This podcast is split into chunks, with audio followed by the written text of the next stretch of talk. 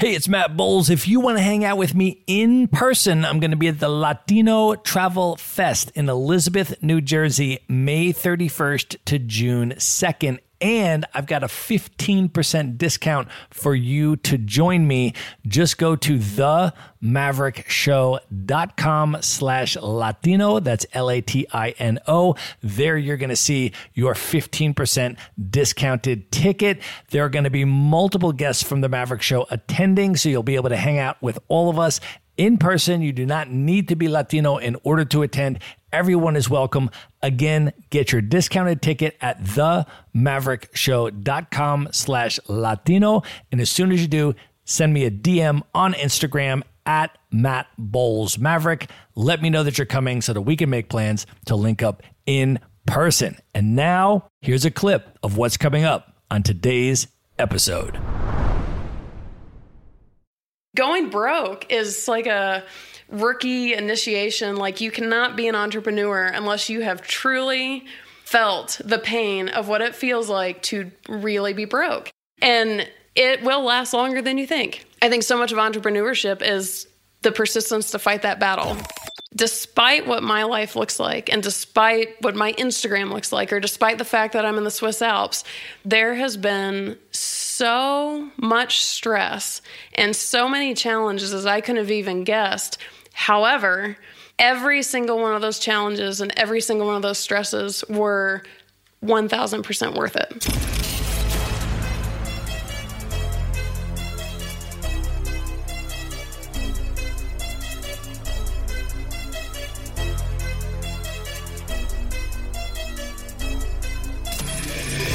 This is the Maverick Show, where you'll meet today's most interesting real estate investors, entrepreneurs, and world travelers, and learn the strategies and tactics they use to succeed. And now, here's your host, Matt Bowles. Welcome to the Maverick Show. Ali Boone is the founder and owner of Hipster Investments. She is literally a rocket scientist who left her top secret job as an aerospace engineer for the government at age 30 to move to the beach and become a location independent entrepreneur. She is a real estate investor, business owner, and since 2013 has been a weekly contributor to the Bigger Pockets blog. She has created real estate investing videos on YouTube that have garnered over 160,000 views for a single video. Ali has two master's degrees. She is also a pilot, a flight instructor, and recently appeared on a reality makeover show. Ali, welcome to the show. you make it sound so exciting when you say it that way. Well, we need to set the scene here for people, first of all, and explain exactly where we are doing this interview. You and I are currently in a penthouse overlooking the town of Zermatt, Switzerland, in the Swiss Alps. We are. And we are on the eve before we go and ski. I'm going to ski and you're going to snowboard mm-hmm. The Matterhorn. We are. And we have just opened a bottle of Chianti Classico because we are on the border of Switzerland and Italy. So when we go up the gondola ride tomorrow, we're going to be able to either ski down on the Swiss side or ski down on the Italian side. I say we do both. All of which means that the wine here, uh, the Italian uh, uh, wine here, is plentiful and is top notch. So uh, I'm super excited to have you on the show. Just to give folks a little bit of background, you and I have known each other probably for six years. Mm-hmm. We have spent time in Central America together. Mm-hmm. We've been to Nicaragua together. We've been to Costa Rica together, ziplining and other things like that. We're going to go skiing and snowboarding tomorrow in Switzerland. We've hung out a good bit in Los Angeles uh, and all of that. So, super, super excited to have you on the show and to uh, allow you to share your story uh, and experiences and wisdom with the Maverick community. So, let's start off with this. I hear that you have, uh, you're just recovering from a bit of an ear infection.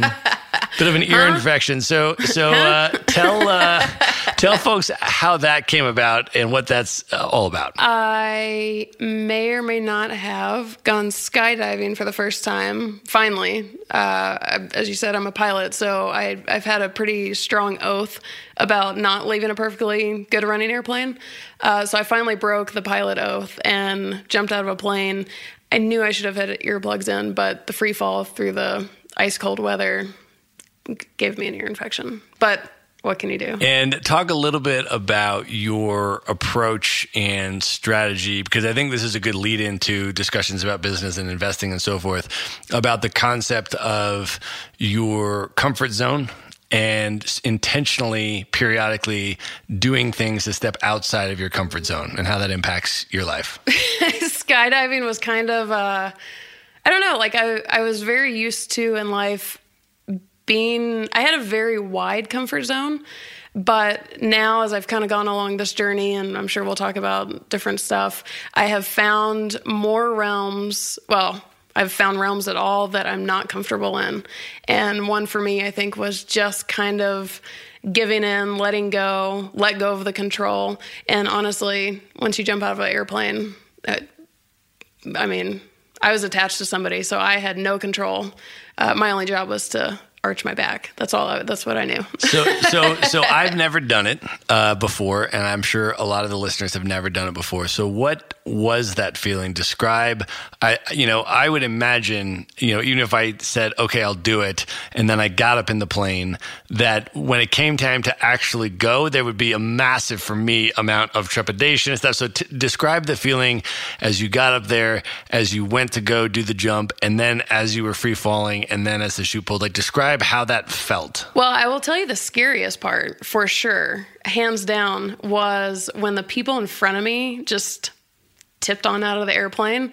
My eyes got super. I mean, I was already, I saw people kind of leaving the plane, but when I was watching them from right behind and they just tipped on out, that was when I first thought, oh, um, uh, oh, but by then, my instructor, whatever you call him, tandem pilot, person, jumper, uh, I mean, there was no, I didn't have time to express my concern about the situation.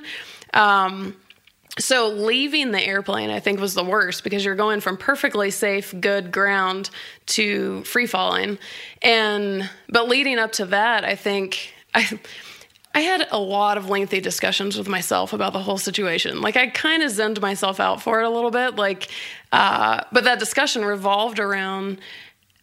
I had no choice but to do this. Like to me, this was not a choice by any stretch of the imagination, because the lifestyle that I lead, the things that I do, the places I want to go, they require a level of trust in in order to keep going in life to the extent that I wanted to go, I needed to be able to do this, which was just let go of control. I've been practicing for years this whole letting go thing, but you know, this was kind of the like, hmm, have I really let go if I haven't jumped out of an airplane yet?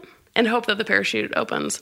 Um, so that was the lead in. And then when I got out of the plane, I was actually pretty fine. I was so cold that I, I wasn't thinking much about it. But the minute the parachute opened, I knew I, I had lived. That was my only milestone. Like, if the parachute opens, if I break a leg, if I whatever, no big deal. But I need the chute to open. So the minute that was good, I was like, easy peasy. no big deal. So this sounds like actually an incredible metaphor as you're speaking uh, for entrepreneurship. It is. And for real estate investing, actually both. Which makes me think I did it in reverse order. Right. uh, yeah, well, and you know, it kind of speaks to like anyone on this journey, like people have different kinds of trust issues. Like people look at me and a lot of the things I've done, they're like, I they wouldn't think that I have trust issues, but mine are in different realms than a lot of people. Like a lot of people don't trust that the money's going to come in or the whatever. And I had always assumed that my mind would overcome those problems. Like if I had a problem in one of those areas, I was strong enough in my mind to figure it out. But for me, it was more like surrendering and trusting and letting go and not controlling everything about my life. So it was a little bit of the reverse because those things didn't come up until I took the leap uh, with everything else. So let's go back and talk about that leap. Um, and I want you to tell your story. You were in a very secure, high paying job. You are a rocket scientist. Literally, you are an aerospace engineer. You have a master's degree in aerospace engineering. You had a top secret government job, uh, making a lot of money, very, very safe, um, and so forth what made you, uh, and if you can just tell us sort of your story of the events leading up to decide that you wanted to take another path, and then how did you find and design and then execute that path to move from the corporate world to living a location independent life where you live most of the time on the beach in Los Angeles and then travel at will to places like Central America, Europe to go skiing, uh, snowboarding, or uh, whatever else that is that you want to do at your leisure. So tell us a little bit about how that story unfolded. I think you left hippie out of my bullet point list too. That was that was actually kind of one of my main drivers for this whole thing is I actually wanted to be a hippie. so just throw that out there. Um, uh, you know, I think I think I always wanted it, whether I knew it or not. I remember being like 13 and thinking like I wanted to make a lot of money and but in the way of I hated restriction. I hated anyone telling me what to do. Um, I've always been like that. But growing up, I got caught up in the typical like what I should be doing, and you have to go to school and get good grades and get a job and get a secure job because you don't want to get laid off and you got to make a lot of money, otherwise you're not going to eat, and the whole should syndrome or whatever you want to call it. Um, so, and it, it didn't, and it resonated with me at the time because I was very mind driven. I was a pilot, um, so I went to school to become a pilot and then realized maybe I didn't want a degree in being a pilot in case I didn't want to be a pilot. So I decided to go engineering because at the time I was thinking, wait, starting out pilots make horrible amounts of money. I got to make a lot of money, this whole should thing. And I was like, engineers make a lot of money. I want to make a lot of money. And certainly it's got to be the same thing as being a pilot. How different could it be? Well, I learned that the hard way. It's very different. Um, but it, yeah, so I really just followed the path of the should thing. But the whole time I was doing that, I'll never forget the very first time I ever walked into my first day of my big girl engineering job. Like, I got hired at a very prestigious place. Like, this was big girl job. I'm not a Papa John's delivery girl anymore. Like, this was the big time. But leading up to that, I had been a flight instructor. So my office was the sky. Like, hello. And I walked into my oh so prestigious job, and it was a gray cubicle. and I had my little dress pants on, and I couldn't walk in heels. I was stumbling all over the place, and I just stared at this cube like, oh. I was like, um, uh, um. I mean, I guess I'll get used to it. Everyone works in a cube, right? Like, I'll just I'll get used to it. I'm just I'm used to other stuff. Well, I never got used to it, needless to say, and lucky for me that that drive stuck and I didn't settle and I did not start like engineering because I wouldn't be doing what I'm doing today. So, okay, so I think I feel like there's a lot of people who are in that position. They're in a corporate job and they make money, they have a secure job, but it's unsatisfying. Right. They know that there's more out there. They know that there are much more freedom that they could have, much more control over their life that they could have, control over their time, more freedom of mobility, mm-hmm. more location independence to travel and live in different places around the world. Yeah. They want that but there is the challenge of taking the leap from the secure job to maybe the unknown or really pursuing that path. And I feel right. like there's a lot of people that get stuck and tripped up and sort of halted at that point. So they mm-hmm. they have the dream, they have the aspiration, maybe they have a little bit of the drive, but they don't make that leap. So can you talk for you about when you got up to that moment? How did you decide to make the leap and how did you decide the path that you wanted to go down post corporate? You're right. Uh, that's the most common thing I hear, and I get asked it all the time. Of oh, I but but what about the paycheck and how do you do that? And the thing I tell people is that it didn't happen overnight by any stretch, and a lot of people don't even realize with my journey, the whole five years I was working as an engineer.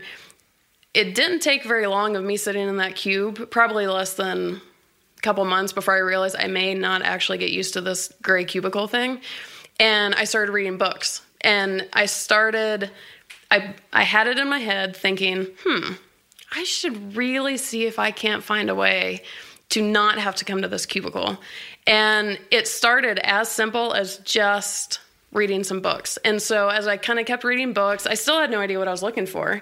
But as soon as something would start resonating with me, I'd kind of follow. I'm like, wait, I okay, this author is, is speaking to me a little bit. Something in the realm of something maybe leading me out of corporate. So I I would say for the first three years maybe i was just reading i was so bored at work i was how i never got fired i have no idea because i was trolling the internet all the time like ooh what could i do? Like okay hmm let's see. If i want to get out of corporate um, i might have to start a business or i'm gonna have to buy real estate. How would i buy real estate? I don't really have that much money. And so it was a constant like i i don't even know if i actually got any work done because i was just researching everything i could. And i think that depending on people's situation, don't forget that there may just be a research period because I think one of the biggest keys in all of this, this whole equation, is finding the thing that fits you. And it may be some people know, like maybe you're in a particular trade and you love your job, and but you want to do it on your own. Totally, like go that route, whatever. I had no idea. I didn't want to do engineering. What would I have done engineering wise on my own? And it the way it worked out with everything I did is that what fit me kind of found me. I put in all the work, I put in the hours, I put in everything, but eventually the opportunity presented itself to me, which I think is huge for a lot of people because I think one of the lingering questions with the one that you're saying is, well, how do I know what to do? Or people say, well, tell me exactly how you did exactly what you're doing. And I'm like, well, I could, but even if I did, that's not your path. Like it's, you know, it's kind of a, you really want to make sure you find your thing. First of all, you have to love it because it is stressful. So if you don't love it, you're really not going to tolerate the stress of it very well. So, um, research period is huge. And then after that initial research period, and I made a decision, I was like, I'm going to go this route. That's it. I've had it. Like, I am in. And the minute I said that, another route kind of presented itself to me. I'm sure we'll talk details of it later, but I kind of followed that. And at that point, I didn't even know that I was going to be able to quit corporate because of this, but it was a matter of doing things on the side. And I think there's a huge balance in if you have a full time job, don't just up and leave it and starve yourself and whatever, if, as much as you can help it my theory at least is do as much as you can while you have your normal job or whatever you're doing fund yourself because if all of a sudden you're trying to figure all this out and you have no money and you're hungry the stress is either going to make you settle it's going to stress you out too much that you can't figure out what you're supposed to be doing and on and on and on. So the longer you can feed yourself and pay your rent or whatever you're paying the better i think and it helps with the sanity situation a little bit. And then deciding when it's time because you will eventually have to make the leap.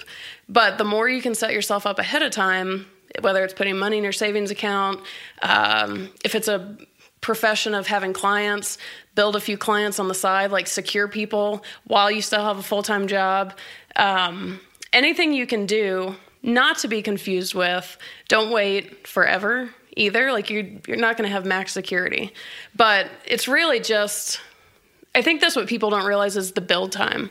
Like it's not I think the way that people explain it, it probably sounds like people just take this humongo leap. And it is a leap. Like my first year and everything was ooh, like, you know, me and wine were real good friends, like oh, this is stressful. And I did have build time, but so there is gonna, you're gonna have the fun of the leap because it's part of the excitement and the campfire stories later. But trying to be smart about it and really just building, working towards what you're doing until you literally are losing out on your future by hanging on to your current job. Right. So, talk a little bit about Hipster Investments. You're the founder, you're the owner, that's your business, and talk about how you got from your corporate job to being the owner of Hipster Investments. How did you choose that particular direction for yourself?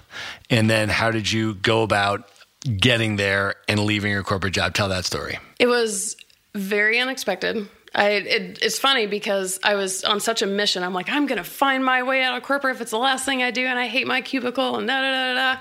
And all of this started, And I never put the two and two together. Never thought that this was going to be what would get me out of corporate, which seems crazy. I'm like, wait, wasn't that all I was thinking about? I'm like, oh, I'll, I'll invest in real estate on the side and it'll be great secondary income.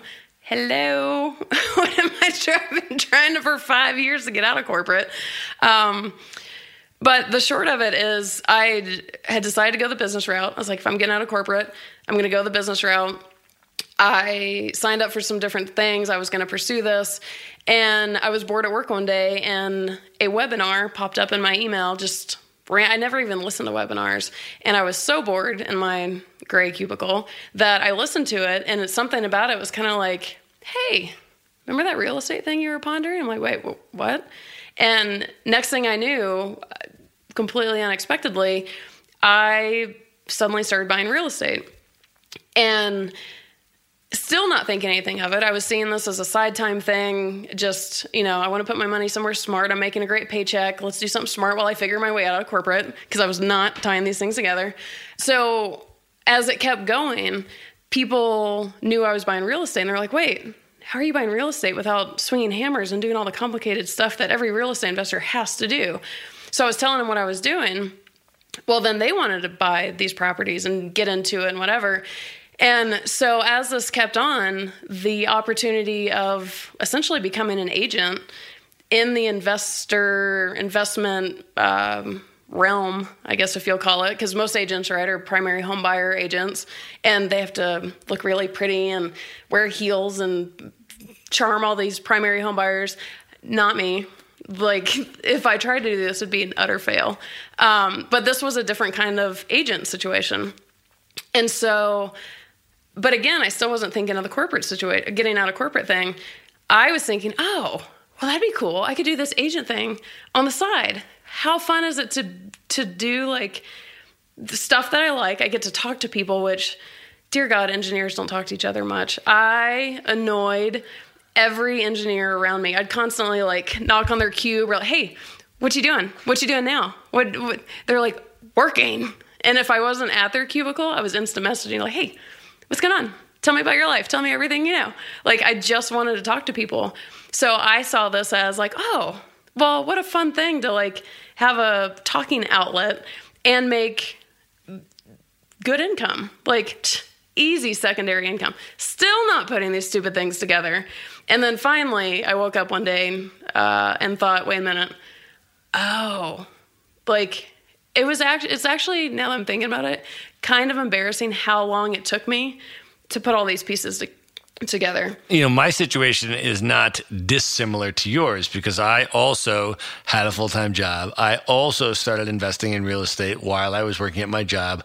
I started buying out of state rental properties, having them professionally managed. I wasn't renovating them. I wasn't the landlord, but I was buying rental properties, collecting rental income, and learning about it as I went, reading books, mm-hmm. making all the mistakes myself, learning from them the hard way, uh, and so forth as you do, and developing that level of expertise. And then for me, you know, I think your advice to people is pretty wise, which is, you know, trying to start developing a side hustle while you still yeah. have your job. I love that side hustle. And getting it and getting it Yes. And go getting, for the side hustle. and getting it and getting it to a particular level and then transitioning into it, right? Mm-hmm. To cut out the stress. Now for me, I uh, was completely blindsided and I got fired from my job completely unexpectedly, you know, like one afternoon, right? Like, okay, it's not working out see ya, get out. Yeah. And I was totally blindsided. And, and for me, I mean, they literally, like when I got fired from my job, they took my, you know, you know, my company, the, fo- the my cell phone, which yeah. my only phone is a company phone. You know, I literally had to drive to the Verizon store to buy a phone to call my mother to tell her I was fired. How'd you, know? you fi- wait, how'd you find the cell phone store if you didn't have a GPS? Yeah, exactly. Find, no, like, I knew where, printout. Yeah, exactly. No, I knew where it was. And so, and so, and so, and so, but literally that day as I was driving to the cell phone store, I said to myself, I am never working for anyone else again. Yeah. You know, this is not job security. I can get fired by anyone. I can have a boss that dictates my terms and my hours and whether or not they want to keep me employed on a day's notice yep. or anything else. And so at that moment, I said, I am going to figure out how to start a business and how to turn my expertise, you know, and, and the, the knowledge that I had developed and the education that I had got into a business, Yeah. right? And same thing. But I was sort of catapulted into that unexpectedly, and I'm like, um, I better hurry up and do that. Uh, so I think ideally, you know, um, you know, your approach is correct. But to be honest, you know, with me, if I'm honest and looking back on it, if I didn't get fired from my job, would I have even made the leap that. Yeah. you made? You know, Well, or would I uh, still be there yeah. today because it the job was okay. I didn't hate it. It was mediocre, Yeah. right? It was it was it was passable. It was tenable. It was fine. You know, there were good things about it and all this kind of stuff. So I, was, I had always had this thing in the back of my mind. But for me, it was like the kick in the pants Mm-hmm. that was required to push me out there and say, okay, this is clearly a sign that this is my moment to do it now. But I think if you are able to do that planning and to build it up on the side and then make that transition, I think that's probably the more responsible and strategic way to go if you can do it. You're right. There is a very large population of people who want to do it, but then they're kind of they're okay-ish, maybe not totally happy. And it's a lot of my friends, of so many of them. But one thing I will tell you is every friend that I have had who because they know my life, like we sit down and we'll have a beer or whatever, and they say, "Man, you know." You know, I guess job's okay and blah blah blah, but I kind of want out and whatever. I there's no exception to what I'm about to say with anyone I know. Maybe there is in the world, but no one I know so far. Every single person who has to me expressed that they want out of their job, but they just can't bring themselves to do it or whatever the problem is. Some freak of nature has happened with them every single time. They either get fired, they get laid off, well, I guess those are only two. Something happens and they are forced out of their job. And one of my friends, beyond a highly rated employee, never had a bad review, there was no problem. Freak of nature gets fired for some like weird thing. And my stance about it is if you, it's, it's like saying Beetlejuice three times. If you say it enough, it's gonna it's to appear. And if you just go on and on and on about how you want to get out of your job, I personally think if you don't do it on your own, you'll get the catapult somehow because it's to me, if you have that desire inside of you, I think you should follow it. In whatever way that you do that, I don't know. But if you have the desire, it means to me, you should be exploring it or try it or working towards it or whatever. So I say that as a motivation. Like, if you're thinking about it, just go ahead and start planning and start building it while you still have a paycheck, or you're going to end up in a catapult situation because that sounds completely traumatizing. So it was not unstressful, um, but 100% worth it. And looking back now, I, I'm very thankful that that happened at that moment in Yeah. my life. And you and I were the same age when we left our jobs. We were Yeah, both 30, years old. I mean, that was that was the year. And uh, I say I retired at 30. certainly you retired from the corporate world, as did I. I did. Um, so describe. I want you to describe a little bit the difference in terms of your life uh, now. What does your life look like? What does your day look like? What time are you getting up? What does your Mm-hmm. the life look like? So you can paint that for people that don't know you, versus when you had a corporate job. I don't usually get out of my pajamas now. I might graduate into like gym clothes at some point. Um, no, but seriously, I mean, the corporate job was a corporate job. I worked whatever it was, nine to six or eight to five or worse or whatever. And then there's commute time. So I'm up early. I obviously have to be in bed by a certain time where I'm going to be exhausted and business casual clothes. I I literally had by the last year or two that I worked there, I think I had three outfits. I I was so miserable in these clothes. These were the only three I could tolerate. Like it was literally a matter of rotating between shirts and pants. Like just mix match. Horrible. I probably the worst dressed person in this entire company. And so I mean it was everybody knows the corporate just the full time job thing. Like Sundays, as much as I want to relax on Sundays, I can only relax so much because then I have to get ready for the week. And then I know I have to get up. Like it killed half my Sunday for no good reason. And now I set my own hours. So I work whenever I want. And honestly, I would say that I get my best work done between 10 p.m. and 2 a.m. I'm a night owl. And my biggest joy in life, hands down, no contest, is sleeping in. And even more, and people associate sleeping in with slacking all day long.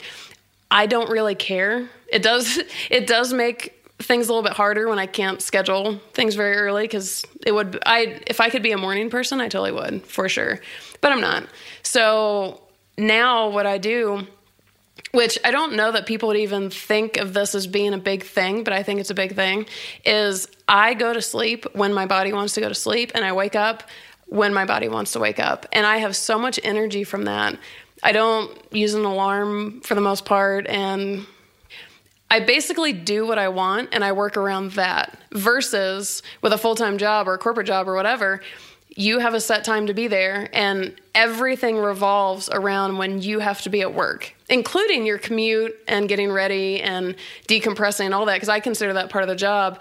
But now my first priority is do what i want and then whatever time is left which is often between 10 p.m and 2 a.m i do all my work. So it's a re prioritized life which I feel like a lot of people probably judge it, but I'm really freaking happy with it too.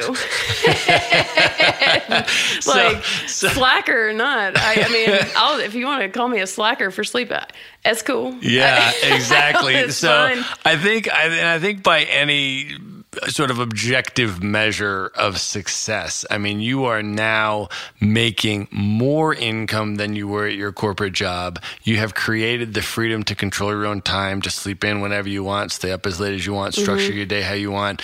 You have created the freedom of mobility to travel around the world. You and I have been ziplining in Costa Rica. We've been skiing in the Alps. We're doing this stuff, and you can move and and live where you want for as long as you want, and work where you want, and play where you want, and all of that. And so with that as the as the vision, people look at you and they say, "Wow, like she is really incredibly successful." I don't know if I could do that. Can you can you sort of just talk a little bit about some of the challenges in getting to where you are at this moment because the picture looks pretty amazing yeah. that you're painting.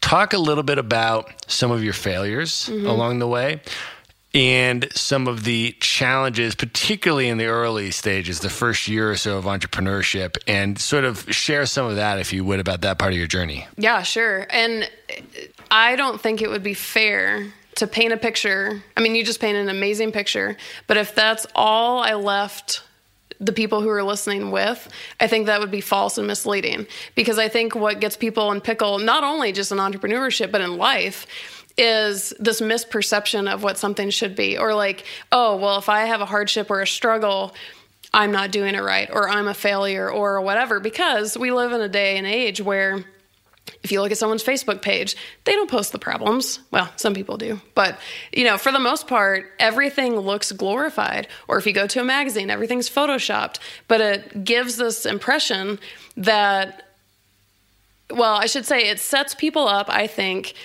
to feel like they're failures. And the minute you believe that about yourself, you're not going to make it because you're not going to allow yourself to do it. And so, with the description you gave of what the picture looks like now, as I was hearing you say it, I was almost kind of laughing, thinking, whoo, there's,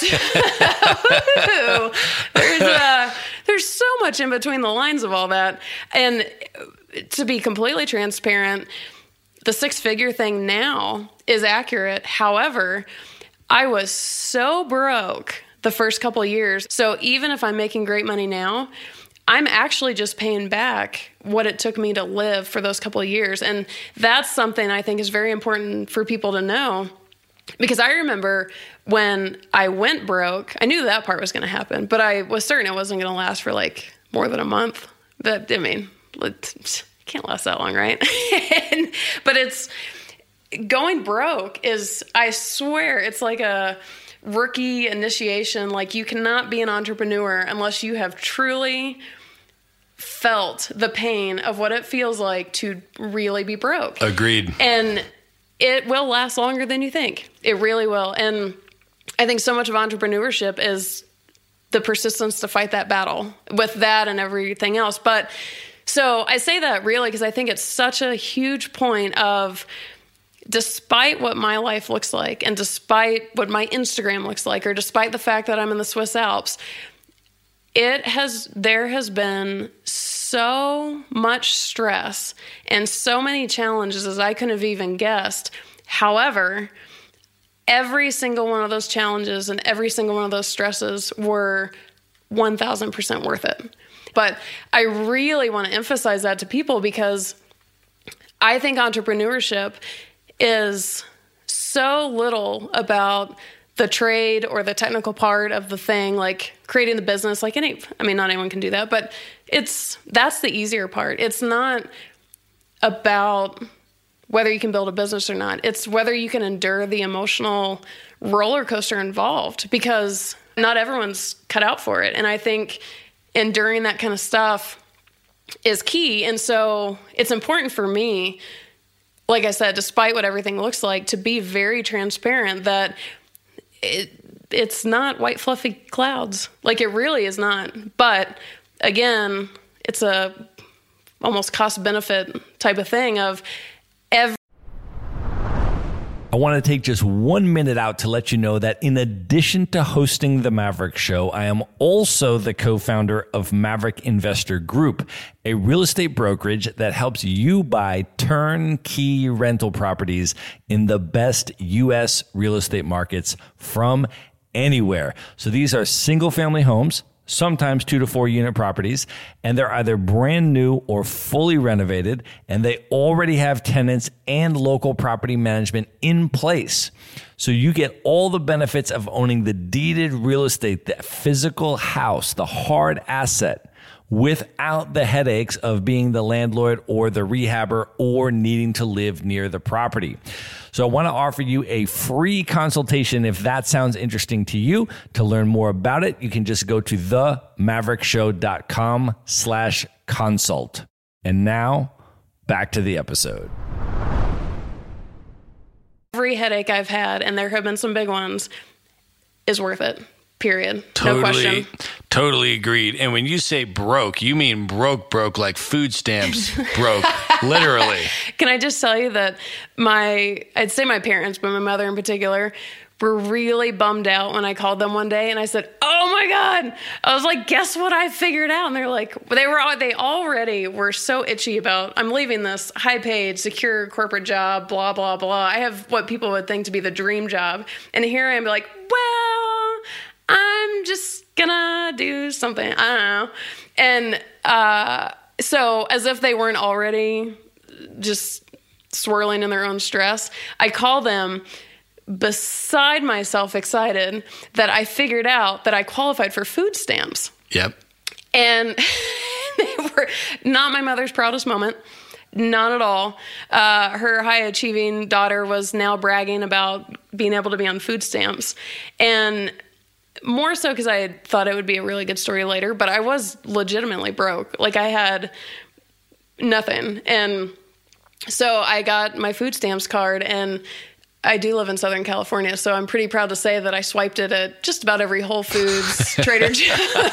like, I think I was probably the healthiest uh, food stamps eater for for uh, the whole time I was on them. But Well- I, I was broke. Well, for sure. I, I agree with you about that, and I uh, same experience as me. I can literally remember getting letters threatening to turn off my electricity, and literally not being able to pay Yeah. core living expenses, and just there is just a relentless perseverance that is required. I mean, we started Maverick Investor Group in 2007 on the peak. I mean, at the precipice of the entire global financial and real estate collapse centered on the U.S. real estate market.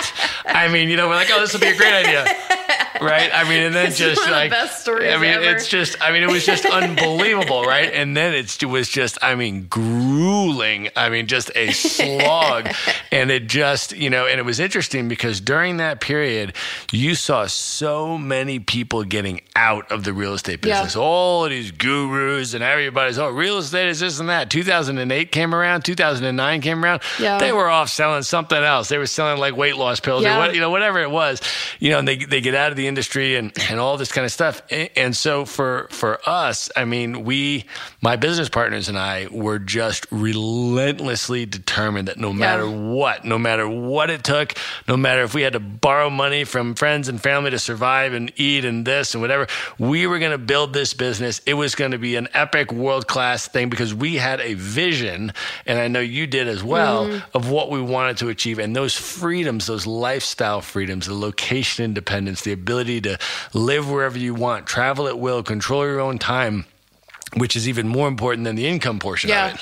Right? Yeah. That was the vision, and that I was definitively certain was attainable. Yeah. And it just took relentless perseverance and endurance of incredibly high stressful times. And so I think that's, I would agree with you. I mean, I think that the successful entrepreneurs are the ones who are go into it and are willing and able to weather extraordinary emotional stress, Yeah. financial hardship, and just grind through it because they're 100% confident in their vision and Yeah. they're just literally not willing to give up. Yeah. I remember you told me one time never ask if you can do something, ask how to do it. Right. And I think the minute you can ask yourself how you're going to do something, it changes the whole game of everything. Absolutely. And that's a very important perspective to have and to maintain. And uh, I think both you and uh, I have done that over the years. And that's absolutely crucial. So let's talk a little bit about just a little bit more about business. And then I want to get into a couple other topics with you as well. As you've built your company, can you talk about some of the I guess business owner, just advices to other business owners. What have you found, for example, in terms of effectiveness with hiring practices mm-hmm. and with management practices to get optimal productivity out of your team? I think so many people start their business with that mindset of thinking if I don't do it, it's either not going to get done or it's not going to get done right. I was one of those people. I would give so much money right now to be able to. I wish I had taken a screenshot or something of Hipster's first website. Holy crap. like, I did it myself. so, Hipster had a very mm, janky website for a while. And but I was still in this the the common mindset of I'm going to do everything myself. And to some degree, I think there's some value in that because I think when you start out, you do need to do everything yourself, so you know how things work. So you you know it's like the manager who has done the employee's job type thing.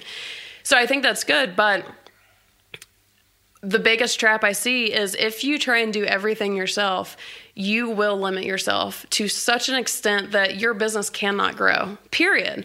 For two reasons. Number one, there's only 24 hours in a day, and you do at some point have to sleep. Maybe not all the time, but like you there's not enough time available to you to get everything done. And second, and I think the most important is you're really shorting yourself and you're shorting your business's creativity because I'm sorry, I don't care how smart you are, you're not smart in every part of what it takes for a good business. Period. It's I don't care who you are. And so I know I have a couple uh, people who work for me now. They are so much smarter than me in a couple areas that the creativity is better. I'm not stressed, and everything turns out better when I let the people who are smarter than me in particular areas do it. But I'll tell you a funny story of how I learned this lesson. So I was doing everything myself, and I was a control freak, and I was like, hmm, I, I don't need every, I don't need anybody, nah. But for some reason, I had started talking to a web guy, and I think it was for something very minor, like nobody. I just had him on the side in case of emergency or in case there was something crazy I couldn't do or whatever. And it was a Friday, and I had a problem with the website, and I have no idea what it was. And I thought, whew, I gotta, I gotta fix this problem exactly seven and a half hours later of me sitting at my computer, I'm sure one eyeball was probably going the wrong direction at this point. Seven and a half hours later, it dawned on me. I thought, hmm, I, that new web guy I was talking to, I wonder if I shouldn't just briefly reach out to him and just say, hey, I'm trying to do this. Um, any ideas?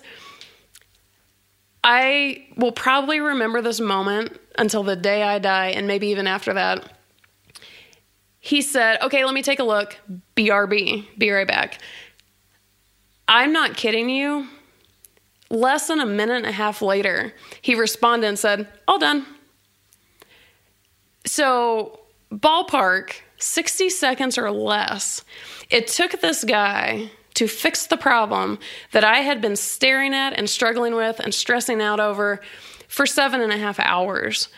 And I will never forget sitting in my chair thinking, huh. I was doing some math. Like, I, I do have an engineer, like, math is totally my jam here. I was doing the math on this situation. I probably paid him because he was he had an hourly rate for what like a minute. I probably paid him I don't know 70 cents or like so let's say four dollars if we want to get crazy. I don't know what it was. Uh, it was under five dollars, no question. and so if it only cost me five dollars or less to have no headaches, have it done professionally, and have it done within 60 seconds versus me sitting around spending seven and a half hours like and i think you and i had talked about this and you kind of taught me about like okay value your time like what do you think you're worth per hour I didn't know what it was at the time, but I knew it was more than four dollars an hour. I was like, I don't want to give myself too much credit here, but I'm certain my time is worth more than four dollars an hour. So that was an absolute game changing moment in my journey. And I think we talked about the challenges of people getting into entrepreneurship. Once they the people who get past that, I think this is the next big problem is when they will not let other people help them. And I get it. Like managing people is tough. It you have to find the right people. Like there's a lot about that. But if you're going to be a business owner, you have to understand your job at that point become part of that is learning how to manage people. That you're just not going to grow otherwise. What tips do you have, lessons have you learned about hiring the right people and then managing the right people, motivating them, and ensuring that they are producing at optimal levels for you? What, what tips or lessons do you have for how to do that? I would say two things. Number one, realize that you're not going to get the best team right off the bat. And part of this business owner thing is learning, like I just said, managing your team, including the bad people. I've had, I've hired some, to put it mildly, less than desirable uh, human beings. I don't even, I can't even imagine they were desirable as a normal human, much less as an employee. Um, there are, I think it's safe to say, maybe it's a little overly bold, but there are crazy people in, on this earth, and a lot of them are looking for jobs. So, my first tip is if you are hiring some, I highly recommend virtual assistants. Like, you know, we're really coming into a day and age where independent contractors are, that's the thing. Like, to have an actual W 2 employee is a whole heap load of drama and stuff that I won't even get into. Um, so independent contractors are a thing. Virtual assistants are becoming a bigger thing, and it's those are phenomenal for brand new entrepreneurs because they're cheaper. Uh, I have a couple people that have worked for me for most of hipsters' existence. They're overseas. They are so much cheaper than anyone else, and they are phenomenal, like phenomenal. So I highly recommend the virtual assistant route. However, if you go that route, or with any other potential employees or contractors or whatever the first mistake I made, because I was so excited to hire people, I was like, woo! I was like, woo, this is gonna be fun. Oh, I can't wait. So I would create the job posting. And then on depending on what platform you're on, you can go kind of shopping for virtual assistants. You can see their credentials or whatever. Well, it took me not too well, it maybe took me a little while to figure this out. I've figured out that so I'd make the job description and then I would go shopping for people, which admittedly was kind of fun. Like I kind of like it. So I'd shop for people, see someone who says they're qualified. I'd say, "Hey, you look at my job post. You interested?" I learned very quickly that everybody will say yes all the time because the competition's hard. I don't know if I, I very rarely had anyone say no. I think the only people who said no to me were the qualified people who already had too many clients and they couldn't fit me in. So, hindsight about this, is I'm even saying, I'm like, oh, no wonder they said yes. Um, is everyone will tell you that they can do a job. So I revised that because I had, boy, that did not get me winners. Truly, it was it was bad. So after that, I would create the job description and let people come to me, and let them come to me because I want them to be motivated. I want them to not prove is a very strong word. Like I don't want to say prove, but essentially prove themselves uh, that they're capable and interested and motivated and want this. And when I would engage in conversation with them, talk to them like I would a friend on email, like talk to them as a normal human being and just see how they engage. Because uh, I don't, I just I like working with humans and not everybody acts like one all the time. So that was a big thing. So number one tip is at least for me, I maybe it's not true for everybody, but posting the job and really letting people come to you and show you what they're about versus just reaching out because they're all going to say yes. And then the other one about that is you will get people that you don't like at some point or you have to manage them and know that that's okay. Like this is part of your journey. You have to learn hire them, fire them, how to how do you give constructive criticism or how do you maybe they're great but they didn't do something you like or like learning to talk to people and learning to manage people really is huge in this business. So I I'm so excited. I have the best team working with me now, but I don't want people to think they just appeared overnight either. I I we could share stories later, I'm sure, of some real real winners. the you know you would almost think that they're out to ruin your life, but you know at least I got rid of them. So it's a trial and error type of thing, truly.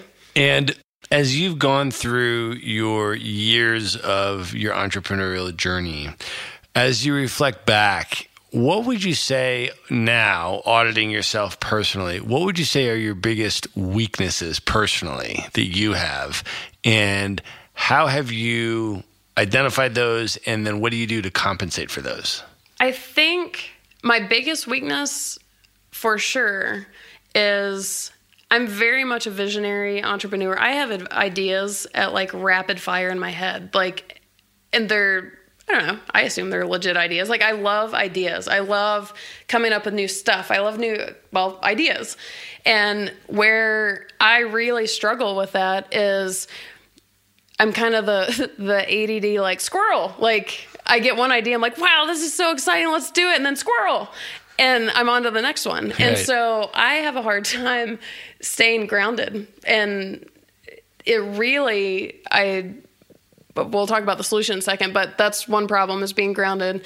And then the other for me, which is almost kind of related to this, is details. I'm a big picture person, hence the idea after idea, and I don't stick with it long because I'm on to the next idea because I don't care about details. I just want the idea. So the mitigation that I have found that has worked for me and I think is absolutely a required part of any successful business instead of strengthening my weaknesses just hire someone who's smarter than I am. And so I actually have someone working with me now who kills two birds with one stone. She keeps me very grounded. Like she knows I'm going to have a cool idea. We're going to talk about something really fancy and then I'm going to completely fly away and forget that we ever talked about it. And so she knows to reel me back in. If I don't give her something I was supposed to give her, she's like, "Hey, psst, I need this." And it keeps me grounded. And she's also the detail oriented type. So, like the management kind of perspective. I'm the visionary and whatever and so the logistical stuff or the details or the whatever, she is phenomenal at. So truly, I mean, outsourcing, we've we've kind of talked about it is you have to hire people to do the things that you're not great at because again, if you hang on to these control issues or whatever, you're just going to short yourself, your business, your success rate, everything and let other people help you is huge. Totally agreed with that 100%. And I think another thing that holds aspiring entrepreneurs back is thinking, I don't have all of the skills needed to successfully execute this. Yeah. I'm not good at this and this. I mean, they might be, you know, maybe somebody knows you or they're hearing you on this podcast and they go to your website and they see what you do and all this and they say, it's amazing, but I don't have this and that and this other skill that Ali has. Yeah. Therefore, I couldn't do what she does, Yeah. right? And I feel like one of the really important, like when I decided to start my own business, I, you know, I said definitively, I am going to start my own business and this is going to work. And then immediately after that, I said, but I don't know how to start my own business. I wonder how we do that. And uh, I also am very self aware that I do not have all the skills to start my own business. And so I decided to get some business partners. Yeah.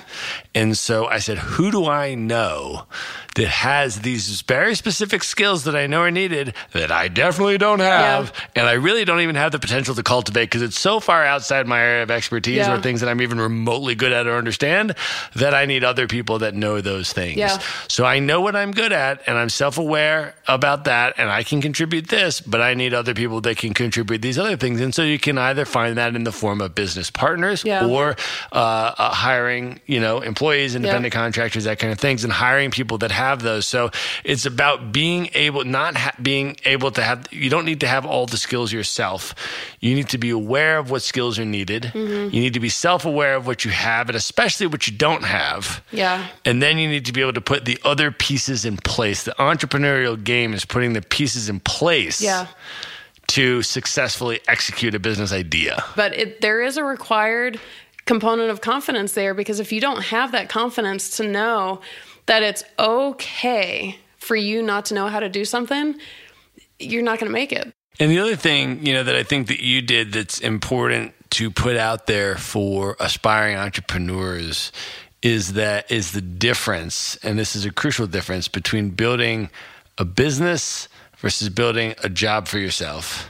Mm-hmm. And the difference between building a location independent business Yeah. versus building a business or you know that's going to confine you to one geographic area and Yeah. restrict you and i think this also you know relates to and, and might provide a good transitionary you know moment to the real estate investing Yeah. right? And different perspectives on real estate investing. So there's a lot of people that want to you know a lot of the gurus and the investment club people and the you know tv shows and stuff like that talk about you know leaving your corporate job mm-hmm. To go, eh, you know, quote unquote, go into real estate investing. Well, what in the world does that mean? Well, a lot of people, what they're trying to tell you that it means is to create a job for yourself to go out and try to flip houses in your local area so that you're working all the time and you're confined to your local area and you're doing this other thing. And then basically you just switch from one job to another job, Yeah. right? Now, if you like that job better, great. You know, you have a job that you like better, but you still have a job. You're still creating active income. You still have to do all this work. And, you know, then you, you know, if you do it correctly in an, in an optimal way, then you'll make some money mm-hmm. when you sell something, and then you got to do it again, and you're on the hamster wheel, and you're geographically, you know, restricted and confined Yeah. to that area because that's your area of expertise where you're doing it in your local market. And same thing with traditional real estate agents; they only operate in their local market, Yeah. right? and they only can sell houses in their local market and that's where they have to be and they have to live there because that's how they earn their money and all this stuff and so what i think that you've done which is really significant is from the very outset of your business and the same with with with maverick mm-hmm. right and with with what i did what was to create a vision about what are the goals of the business Yeah. right? For you, you want to build it in a way that will allow you to live wherever you want. Yeah. If you want to live on the beach in California, great. If you change your mind next year and you want to move to another part of the world, fantastic. And so that kind of vision, and I think you emulate and, and are are a fantastic example of someone that had that from the outset. I want to leave the corporate world, not because I want to create another job for myself Right. in the same exact location and work all day and then make this money, but because I want the freedom Yeah. to be able to travel and live where I want and wake up when I want and all that stuff. And if that's your goal, you then have to define that clearly and reverse engineer